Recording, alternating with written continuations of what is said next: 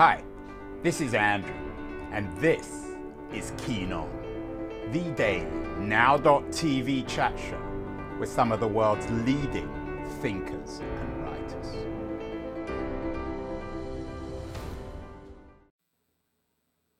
Hello, everybody. It's June the 15th. Actually, it's not June the 15th. It's June. Um, it's June the 18th in California, Californian time. And as always, today someone has died. I guess everyone always dies sometime, but uh, today we are, and if we're celebrating death or bemoaning death or celebrating the life of a very distinguished American journalist, Janet Malcolm, who died today.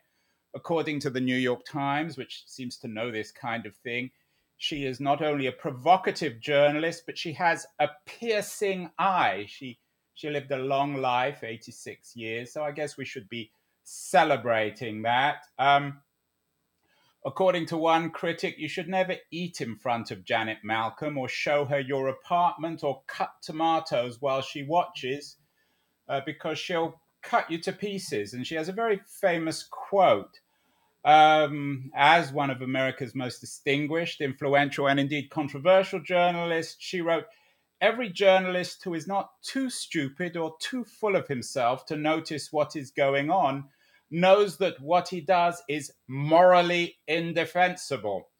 Well, I'm not so sure about that. Um, we have today on the show one of America's leading journalists and indeed defender of an independent, quote unquote, objective journalism. I'm not sure if he even believes in those terms. He has a new book out, The Constitution of Knowledge A Defense of uh, Truth. His name is Jonathan uh, Rauch. Uh, Jonathan, did I. Um, did I mispronounce your name? Did I do a journalism boo boo and call you Rausch rather than Rausch?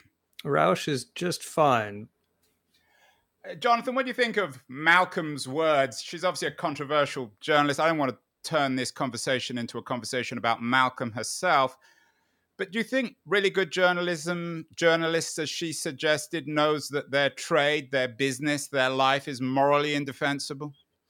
No, I think that's complete rubbish. It's the sort of thing that New York intellectuals say to sound witty, but the journalists that I know and respect take their profession very seriously, work very hard to be accurate, to try to get it right, to double check sources, to correct their mistakes. And that's anything but a fraud. That's the foundation of what I call the constitution of knowledge. Well, we'll come on to the Constitution of Knowledge later, and let me defend Janet since she's not here to defend herself. Um, I'm not sure she meant it necessarily critically. Um, the notion of moral in- indefensibility is a very sort of American concept. Uh, you could be a good journalist and not necessarily be morally defensible, can't you? Or do you associate the collection of truth, what you call the Constitution of Knowledge, with morality? I do, in the sense that you really can't do it if you believe that there's no substantive difference between truth and bullshit or between truth and lies. The whole framework that we have for developing knowledge, and that includes journalism, but also science and law and government, requires making and taking seriously some distinctions between better and worse ideas and better and worse arguments and evidence and reason. And all those other enlightenment values. And although, you know, you can make a name for yourself and get rich and be provocative and witty by saying none of those things matter, at the end of the day, if you're not practicing them, you're not doing good journalism or good research, and you're not really much value to anybody except as a poet or a wit. Uh, Jonathan, you begin your book with, uh, and I'm quoting you here, a homely, snub nosed, bulgy eyed old man who, of course, everybody knows as Socrates. Wasn't he a bit of a wit? Wasn't he the kind of guy that perhaps irritates you? He wasn't a journalist in Athenian times, but perhaps today, if he reappeared, he would be like Janet Malcolm and be a troublemaker in the town square. You know, I think you're probably right, Andrew. Come to mention it, the uh, the reason I use Socrates in the beginning isn't that you know he's the founder of modern science because because he wasn't. That's a much more recent phenomenon, or for that matter, the founder of modern journalism, but because he understood that knowledge comes out of a conversation. It comes out of curiosity and asking questions and not being too sure that you're right. And yes, sometimes being annoying, But the most important words of the dialogue that I start my book with are the last, which is let us meet here and continue the conversation tomorrow. That knowledge is an unending process. And that's a pretty radical idea, actually, but it is the foundation of, of modern science and modern journalism and much, much more. I'm curious, uh, Jonathan, that you, you you you use modern science and modern journalism in the same sentence. Are they the same thing? Is journalism a scientific endeavor? They're all part of what I call the reality-based community, with apologies to Karl Rove, who came up with it first. But although they're different branches, yeah, I argue that they're all part of the same big enterprise, which is to figure out what's true and to do that in a way that involves impersonal rules and checking with other people and doing that in a way where no one person or organization or viewpoint is in a position to dictate to all the others. So you can't be an authoritarian, which means in science you're going to have to run an experiment or make arguments that work for people halfway around the world. In journalism, if your story is true, someone else with a very different point of view has to be able to check it and confirm it, and then maybe pick it up or maybe debunk it. Uh, the same is true actually in, in the other two big pillars of the reality-based community. Those are law and, the, and, and also government the same process or versions of it go on in places like the FBI, the CIA, statistical agencies, uh, law courts. You can look at what happened to Donald Trump when he tried to bring dozens of completely meritless, frivolous allegations about the election into court. They said, Where are your facts? They didn't have any. Jonathan, are you suggesting a, a, kind of Whiggish or even teleological version of history in which we are edging as we talk to one another in this Socratic manner closer and closer to the truth? Um, hmm. It's an interesting question. I would say I am urging a liberal view of history, in which what we're talking about are social systems and processes that maximize freedom, but also maximize knowledge and social cooperation and allow us to cooperate across vast numbers of people in doing things like, you know, creating the vaccine that's protecting me against coronavirus right now. And yeah, I, I do think that objective knowledge exists, it's real a foreign, uh, an alien civilization could come to our planet long after we're extinct and reconstitute our databases and decode our libraries and put that knowledge to work. And that knowledge does improve. And I give you the coronavirus vaccine in my arm, developed in less than a year, designed in about a week. These are all capacities the human species didn't have, you know, a decade ago. So yeah, I do think we come closer, but of course, you know, we never finish. That's the that's well, the core of a liberal uh, enterprise. Yeah. And and you you quote the, the whole pantheon of, of Western political thinkers, mostly men, white men, of course, because there weren't perhaps any others. But you quote Mill, who uh, I think you're quite close to in some ways, and certainly your your your constitution of knowledge is is Millian in that sense. Um, you call the constitution of knowledge the strangest, best idea ever. Uh, define it for me. You call it liberalism's epistemic operating system, borrowing perhaps some language from Silicon Valley here. Hmm. Yeah, I'm a bit of a magpie in this way. Every society, small or large, whether it's a small tribe or you know a mighty multinational organization or, or nation, needs some kind of epistemic regime, which just means a way to determine what's true and what's false for public purposes. And human beings are okay at coming up with right answers when we get immediate feedback like is that the breeze in the bushes or is that a tiger? We're very bad at that when it comes to big abstract questions like which god to worship or where the rain comes from. And throughout most of history the way we've solved this problem was rely on princes or priests or oracles or sacred texts or politburos or dictators to tell us what to believe. And that's a disastrous system usually results in civil war and death and ignorance well, about 300 years ago, some people come along and say, why don't we try something very different? Let's create a social network. wasn't called that at the time. But let's subject everybody to checking. Anyone can float a hypothesis. We all might be wrong all of the time, but the more evidence you can, uh, you, the more people you can persuade and organizations you can persuade, the closer this is to knowledge. And if it passes enough of these tests, it'll wind up in the textbooks and it'll be it'll be taught and you'll be a hero. That's the constitution of knowledge but it's a lot of it's not just Millian because it's not just individuals talking to each other. In fact, it's mostly not that. It's mediated through institutions like this show, for example, like journals, professional societies, uh, law enforcement agencies, newsrooms, uh, academic organizations. And they do the work of sifting and comparing all these ideas, deciding which ones are worth passing on to other nodes in the network. And it's what comes out of that that's our knowledge. And the constitution of knowledge is the set of rules that basically say, look, if you want to make knowledge, you're going to have to persuade other people, just as in the US Constitution. If you want to make laws, you're going to have to compromise with other people. You may not like it, but that's the only way to do it. And that's how we get this huge international system of cooperation that builds knowledge. Sorry, that was long winded, but it's a big was concept. Very good, Jonathan. Um, you have a section at the end of the book we call the Constitution of Wikipedia. I'm not sure how much you like Wikipedia, but in a sense, the system you seem to be describing is uh, an analog wi- Wikipedia in the real world uh, without anonymity, a transparent Wikipedia, an analog uh, version offline. Is that fair?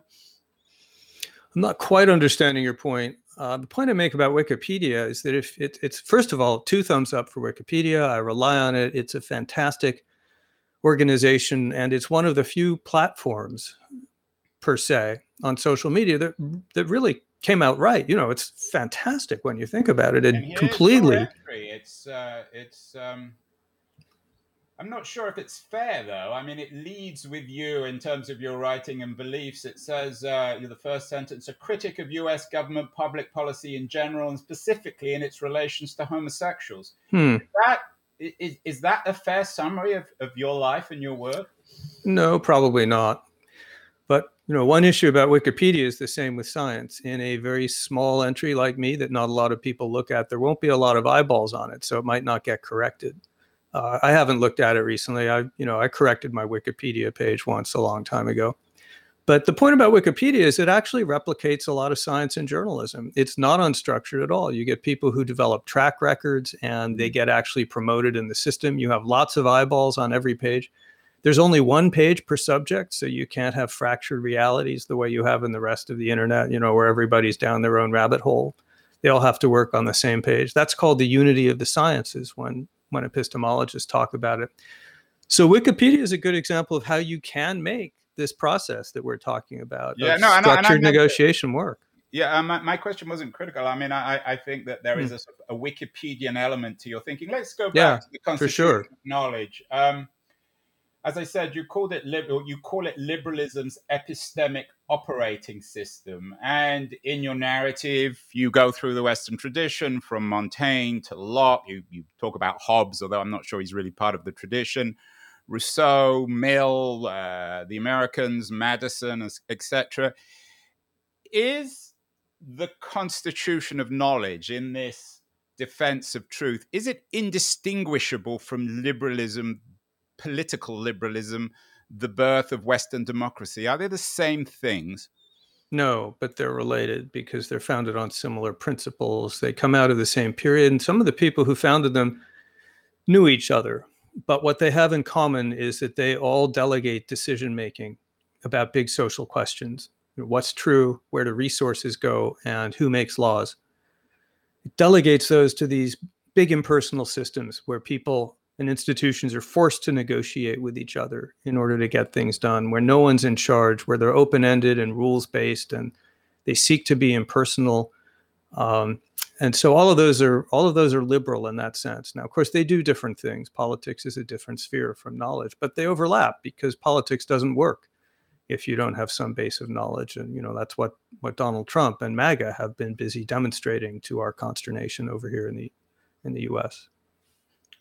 Talk to me a little bit about uh, your own life. Uh, you, you quote at the beginning of the book, in my own way as a young man, I set out on Theaetetus' journey. Theaetetus, of course, being Socrates' um, partner in, in the conversation. After college, I became a journalist and as such dedicated myself to finding out what is true and to telling stories which enlighten and instruct. Good journalism, like philosophy and like science, begins with curiosity, with wonder there's an element of belonging there. Do you mm. feel that this is your way of entering, or has been your way of, of entering uh, society? Um, to, and, and, you say um, later, as a young journalist, I was being rebuilt, reshaped into a worker's ant in humanity's hive mind, human's most important and beneficent creation, which is, of course, the constitution of knowledge Is this where you belong, Jonathan, as a journalist, as a truth digger? Andrew, that is such a perceptive question. No one's ever asked it before, and it, it, it cuts very deep. Uh, yes, the answer is is yes. I, as a summer intern when I was 21 years old, I experimented with journalism, and right away I knew that it was for me. I just, I just knew that I was too shallow to do any one thing for the rest of my life and being a specialist. I knew that I loved finding stuff out. I knew that that writing myself out of the story, not being the center of attention, was much more comfortable than than writing about me. So I was very happy, sort of being a pair of eyes with a notepad. And yeah, I became strongly professionally identified with with journalism as a journalist. Recently, you know, I've been at think tank, Brookings, for a long time, and although I still identify as a journalist, someone recently introduced me as a former journalist, and, and I just winced because I still am and I still believe very deeply that good journalism is fundamentally a truth seeking enterprise. It's flawed. You know, we never get all the way there, but we try. You dedicate the book, Jonathan, uh, The Constitution of Knowledge, A Defense of Truth, to your father, Oscar C. Rauch, in loving memory. And then you have this inscription, Write if you get work. And I was curious, what exactly does that mean? And how is it connected with your father? Well, it has nothing particularly to do with the Constitution of Knowledge. It was my father's favorite saying. He was born in 1929 and came of age in the golden era of radio comedians. And there was a comedy team. I'll forget their name just now. Uh, Bob and Ray. And one of their catchphrases was, "Write if you get work. And so my father was, you know, some of us say hello and goodbye. He would say, "Write if you get work. Well, it was a nice. Uh, I, hadn't heard that one before. Now, so far, Jonathan, the conversation has been very optimistic. We've talked about the Constitution of Knowledge as if nothing is undermining this Constitution, but of course, there is. There are many things. Uh, we all know the images of Donald Trump. This is the front page of the Guardian today. Sycophants and fantasists, the inner circle egging on Trump and fueling his big lie. Your book, in fairness, isn't just against the right; it's also against the the intolerance or the I don't know what word you would use of the left. What's gone wrong with the constitution of knowledge? Is someone tearing it up? Are they burning it? Has it been ignored, Jonathan? Well, someone always has. The system that we're talking about has always been controversial, and it's always gotten in the way of priests and princes and dictators and other people who would like to go straight from what they believe to writing that in the textbooks and making everyone else believe it. So it's always had enemies, you know, right back to Galileo and the church. The enemies today, I argue, are coming well, right primarily. back to Socrates, right? I mean, it goes way yeah. further back than Galileo. Who right, put, right. As you say in your book, in the intro, you know, he had this conversation the night before he was put to death by the state for saying things that other people didn't want to hear.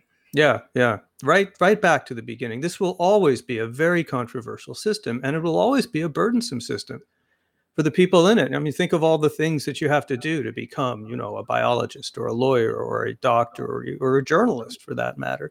It's a lot of specialization you need to understand, a lot of obstacles. It's just way more fun to, you know, sit around and believe what you want to believe and go down internet rabbit holes. And um, and it's also if you're a political opportunist and you want to dominate the information environment and chill your opponents and and take shortcuts, well, then you want to wage war on the Constitution of Knowledge. And there are two big ways of doing that right now. My book covers both in great detail. The first is disinformation, and that's what Trump and his troll armies and MAGA have been up to. And that's pouring out such a flood of conspiracy theories and and falsehoods, uh, sometimes half truths, that people can't keep up. They can't even refute it. They become confused and disoriented and demoralized, and they begin to believe the election was a fraud. It's very useful if you're a populist demagogue.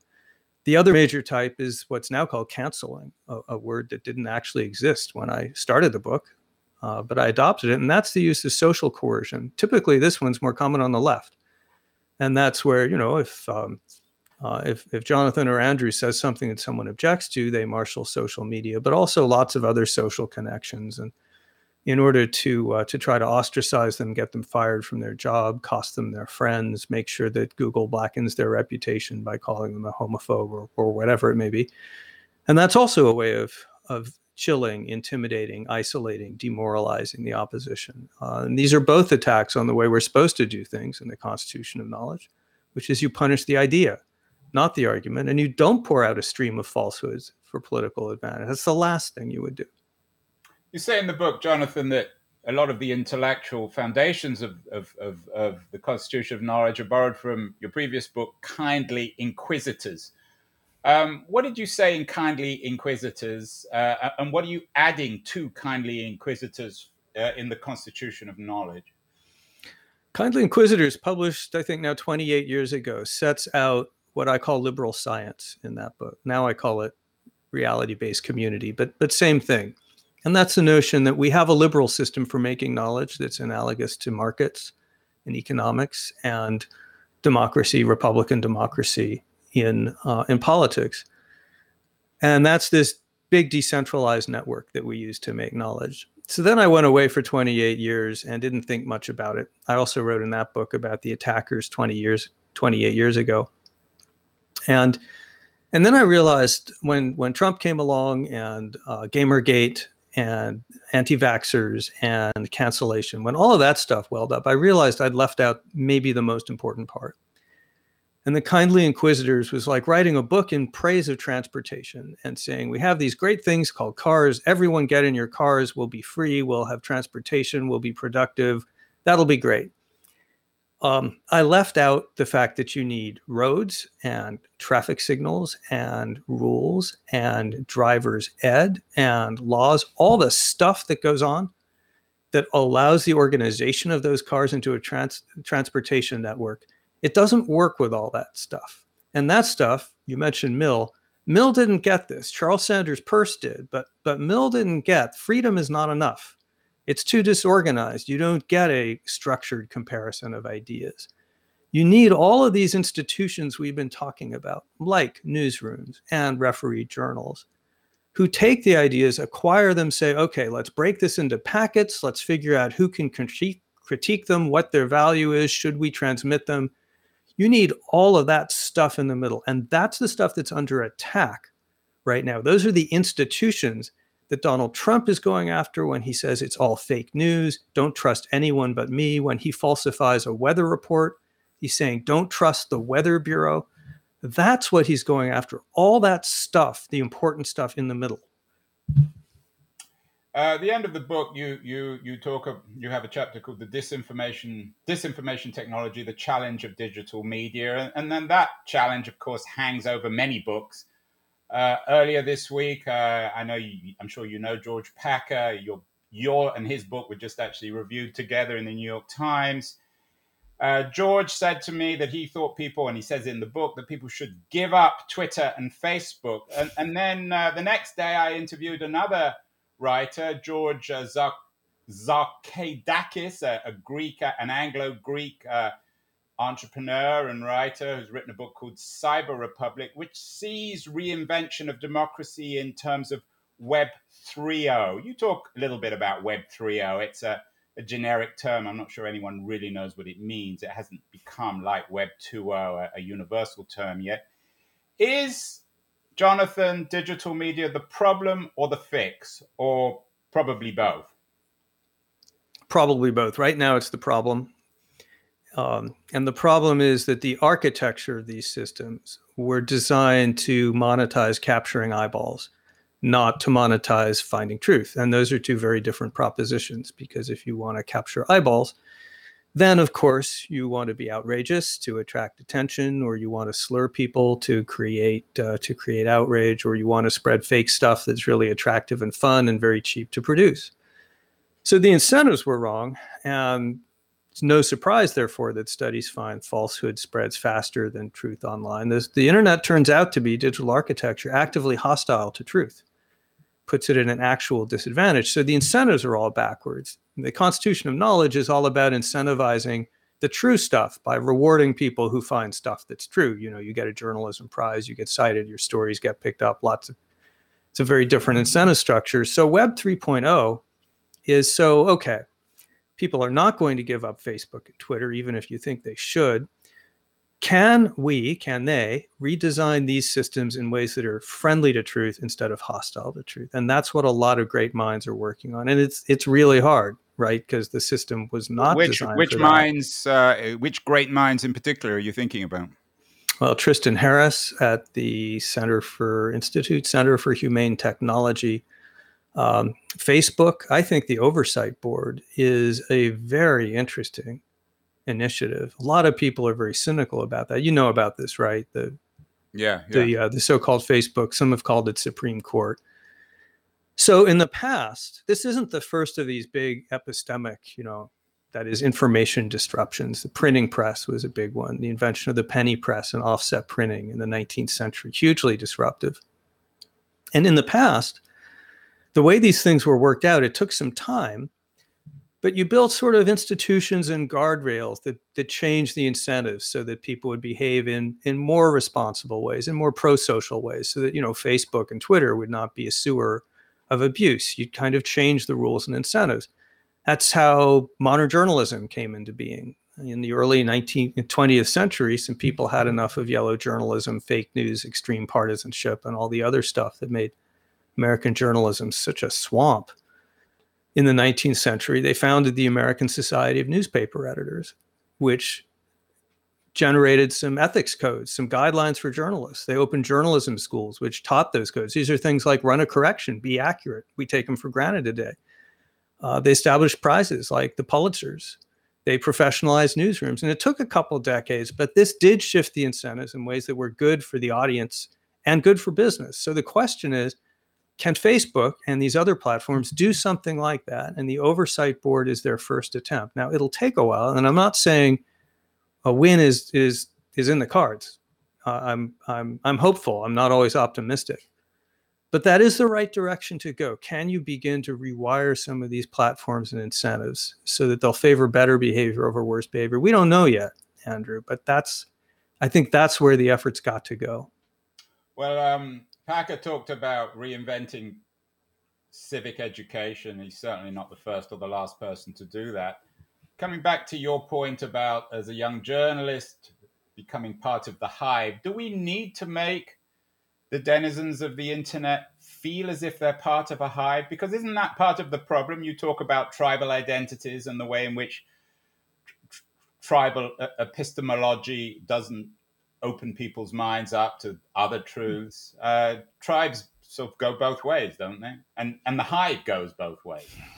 Wow, that is another extremely astute question, um, and not something I've thought about. So I'll take a stab at it, but this may be kind of lame. I'd like to hear your answer to that question, actually. My I answer... ask the questions, Jonathan. I don't answer them. I, I, I, otherwise, I'd need to be paid twice. well, I'm going to take a stab at it. Um, and it's this.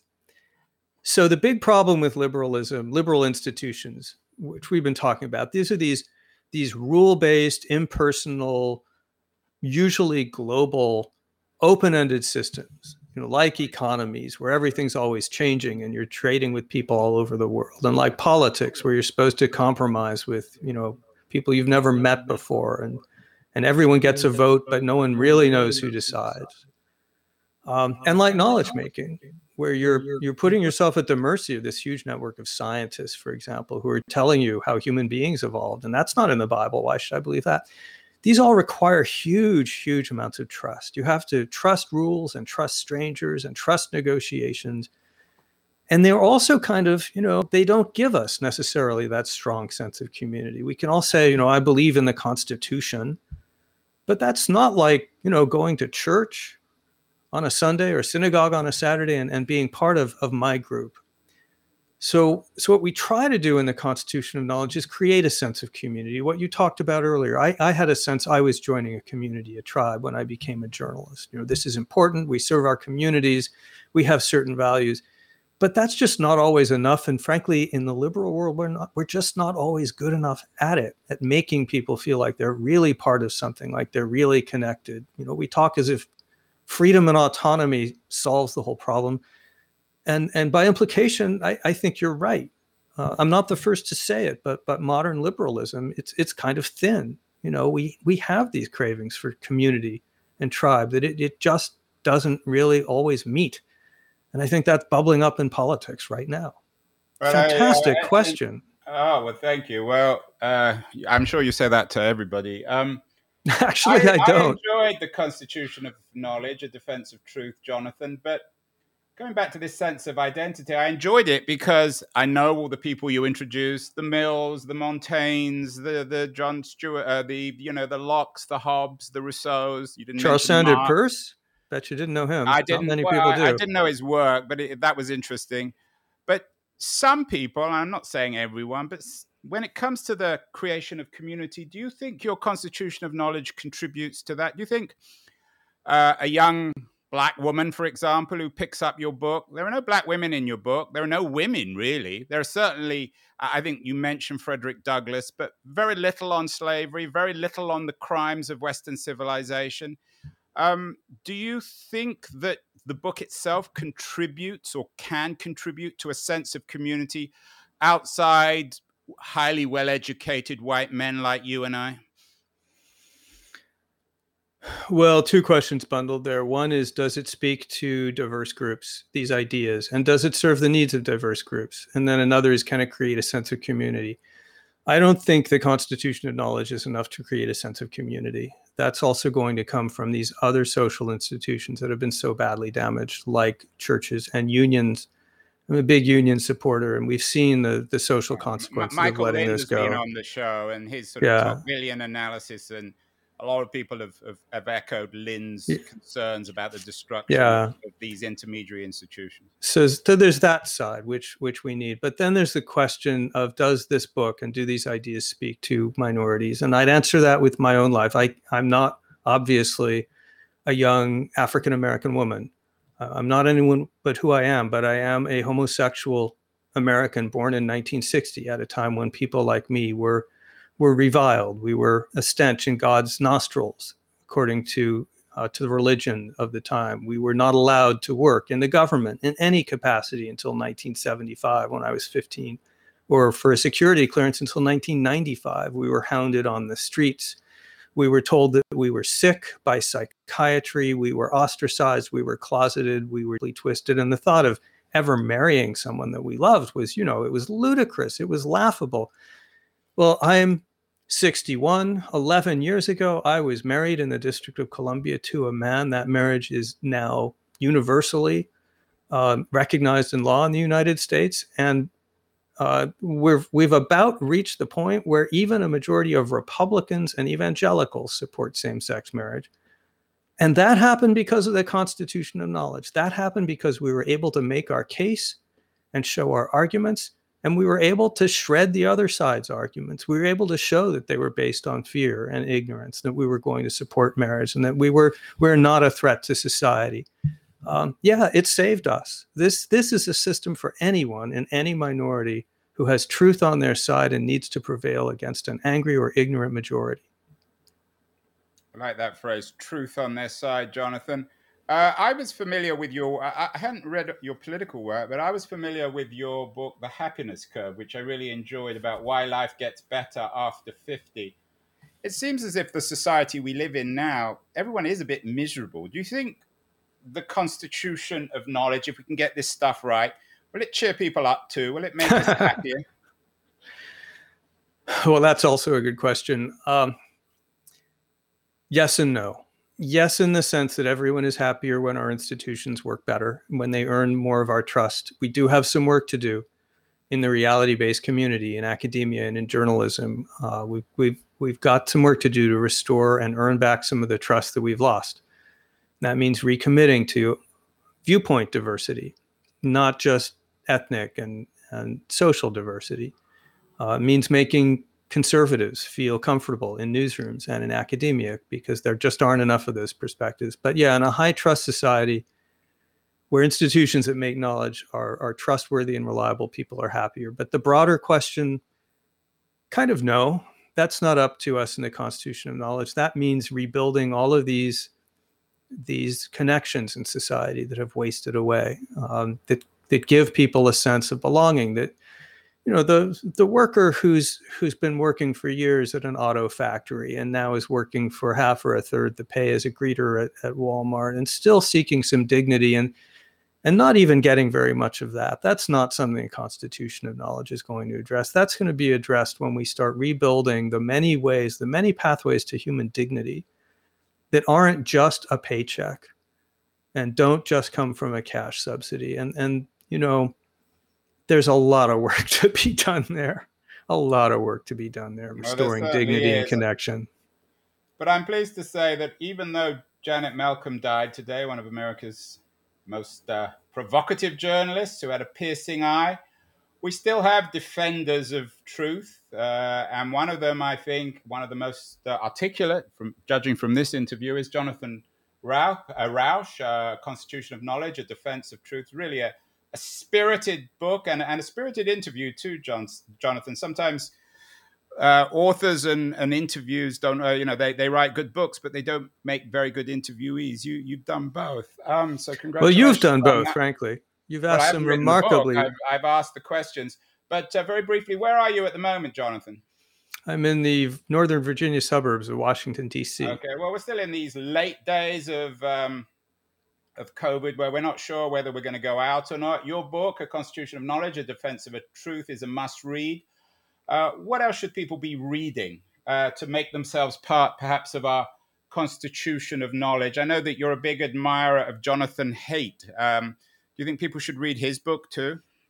His book, John Haidt's books are essential. There's a wonderful book that's foundational for me that came out a year or two ago by Yuval Levin, and it's called A Time to Build. And it's about exactly what we've been talking about how we can re- start to rebuild all of these institutions and these these these intermediaries like unions and, and churches and all the ways that we can plug in to feel valuable to ourselves and other people and then read george packer's book which i just started and it's marvelous well it certainly is marvelous. The last best hope george packer's book. Your book is marvelous too uh, jonathan Rauch you are marvelous. We're all marvelous. And we're so marvelous we'll have you back on the show again to talk more about freedom journalism truth and all these other subjects. Thank you so much. Keep well and keep in touch jonathan.